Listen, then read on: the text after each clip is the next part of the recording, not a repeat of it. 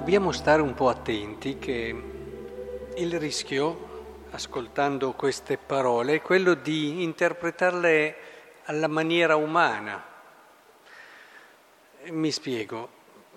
C'è un continuo richiamo a una città forte, con mura e bastioni egli ha posto a salvezza, quella città forte che mi difende, che mi dà sicurezza, che mi protegge. Ecco che aprite le porte, entri una nazione giusta che si mantiene fedele, tutto questo orizzonte di, di potere, di sicurezza, di tranquillità. E se continuiamo un po' a vedere le letture, compreso anche il Vangelo, si vede, si parla di roccia, di, di, qualcosa che ti dà stabilità, eccetera, e ti fa vedere il Signore Signore, cioè quel tipo di religiosità nella quale io mi metto dalla parte del forte e sono così tranquillo, pensando che il forte sia eh, il Dio che non aspetta altro che io, affidandomi a Lui, mi metta lì tranquillo con quell'ideale umano di tranquillità e di pace. Dietro a questo Signore e Signore, queste spiritualità che pensano che per il fatto che si sono messi dalla parte di Dio sono tranquilli,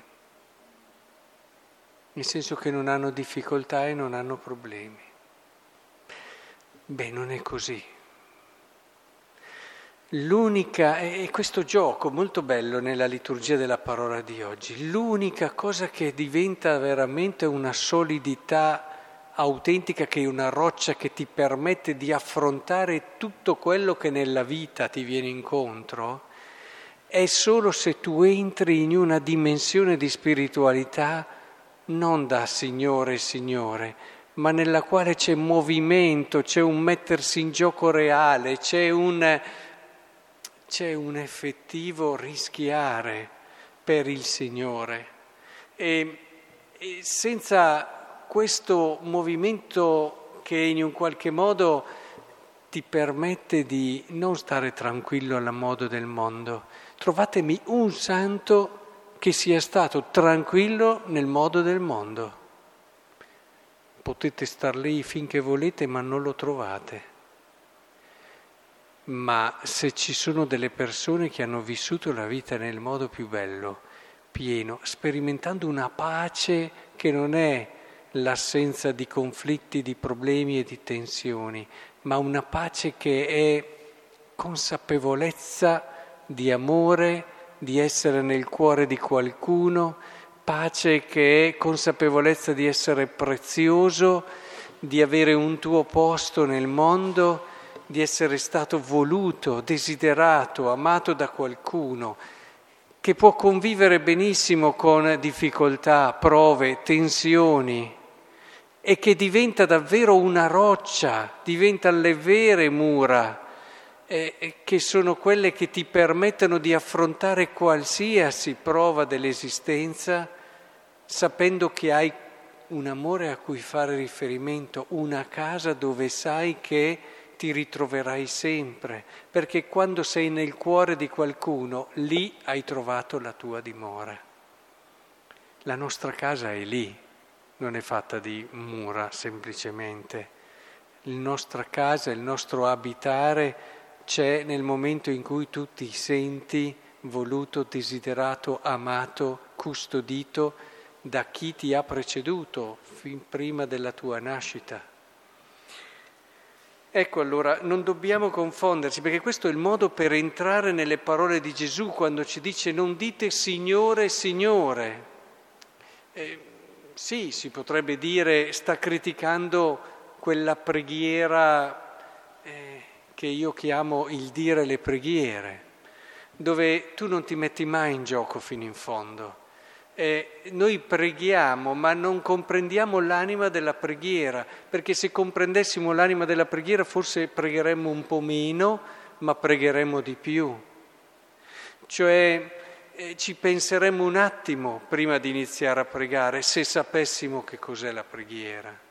E, però nel momento in cui decidiamo di farlo, cominciamo a pregare davvero.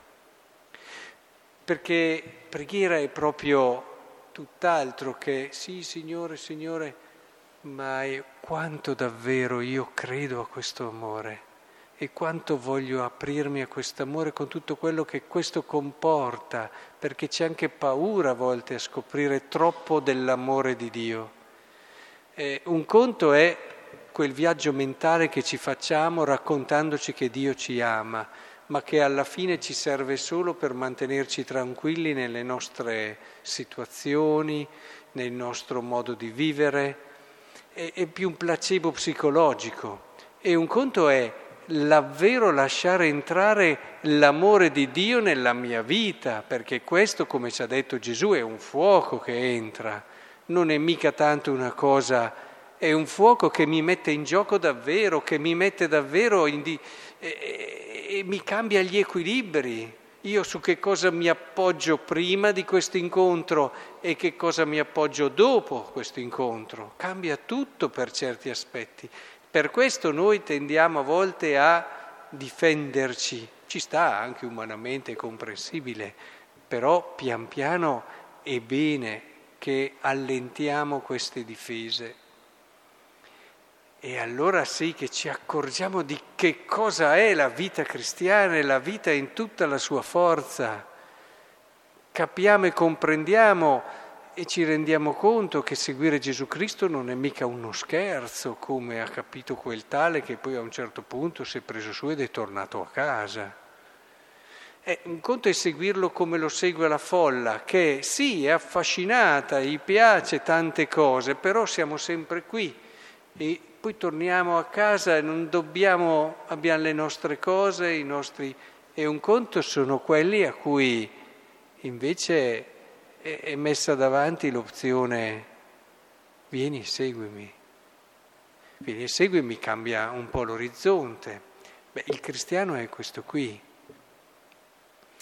Ecco, è questo quello che un po' le parole, non chiunque mi dice Signore, Signore, ma chi entra in questa dinamica autentica, vera, profonda, allora sì che ha una roccia, ma non la roccia di, che ti difende da tutti i problemi, la roccia che te li fa affrontare, magari soffrire nella tua pelle e sulla tua vita e superare. Questa è la roccia.